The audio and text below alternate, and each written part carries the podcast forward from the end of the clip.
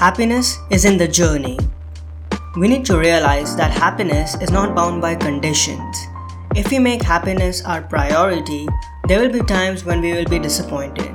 We are conditioned by society, media, news, magazines, tabloids, and social media that happy people are the ones who are visiting all the amazing vacation spots, getting a diploma from a prestigious university, earning millions of dollars through their job or business, having an extraordinary social circle, and an amazing love life. These things are great, but they are incorrect metrics for happiness. Happiness is a subtle feeling, and in order to attain a happy state, a change in perception is needed. It is more about enjoying the present moment and having the sense of belonging to the truth within us. It is in alignment with the beauty within us and the beauty of the world as it is. Happiness is not outcome based, but it is more about having a life that we enjoy.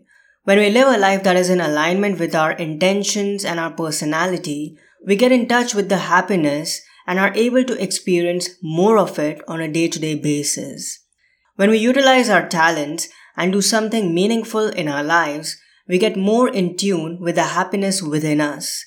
If we choose happiness as our destination, we will be tied to it. The prison of the destination will cage the freedom of our journey.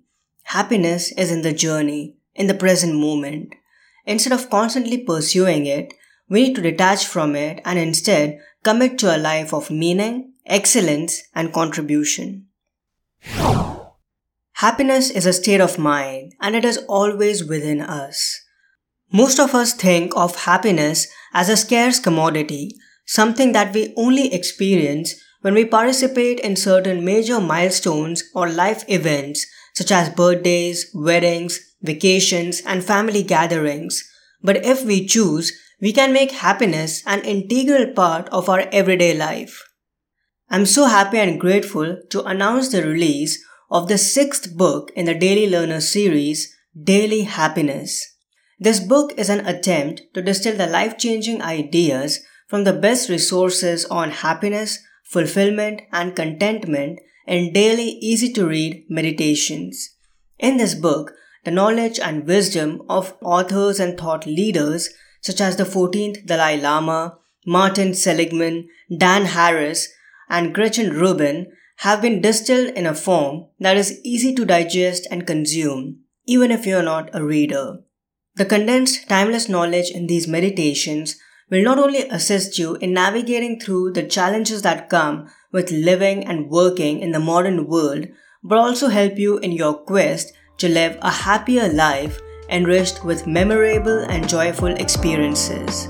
You can get a copy of Daily Happiness from your favorite digital store. I'll also add a link in the show notes.